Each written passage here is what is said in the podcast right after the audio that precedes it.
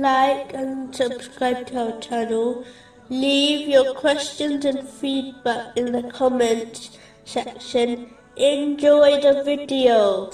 Moving on to chapter 16, verse 123. Then we revealed to you, O Muhammad, to follow the religion of Abraham, inclining toward truth, and he was not of those who associate with Allah. It is clear that all paths to the love and forgiveness of Allah, the Exalted, are closed, except the path of the Holy Prophet Muhammad, peace and blessings be upon him. Chapter 3, verse 31. Say, O Muhammad, if you should love Allah, then follow me. So Allah will love you and forgive you your sins. It is important to note that this verse gives glad tidings to those who practically follow the Holy Prophet Muhammad, peace and blessings be upon him, not to those who only believe in him.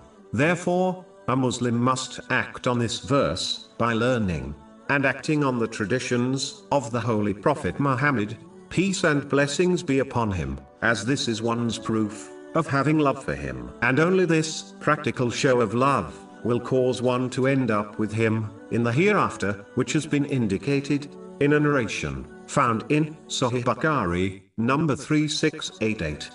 If Muslims have accepted this declaration, namely, Allah, the Exalted, has revealed the truth, it is vital to support this belief by acting on this truth. It is absurd to declare something as truthful and then oppose it in one's behavior. This is in fact the characteristic of a hypocrite. A Muslim should fear that if they act like a hypocrite they may well be with them in the hereafter. It is important to avoid both types of polytheism. The first is the major type, which is when one accepts something as God, other than Allah, the Exalted. The second, minor type, does not make someone lose their faith, but it does destroy their reward, namely, showing off. This has been confirmed in a narration found in Sunan Ibn Majah, number 3989. The one who acts for the sake of others will be told on Judgment Day to gain their reward from those who they acted for, which will not be possible.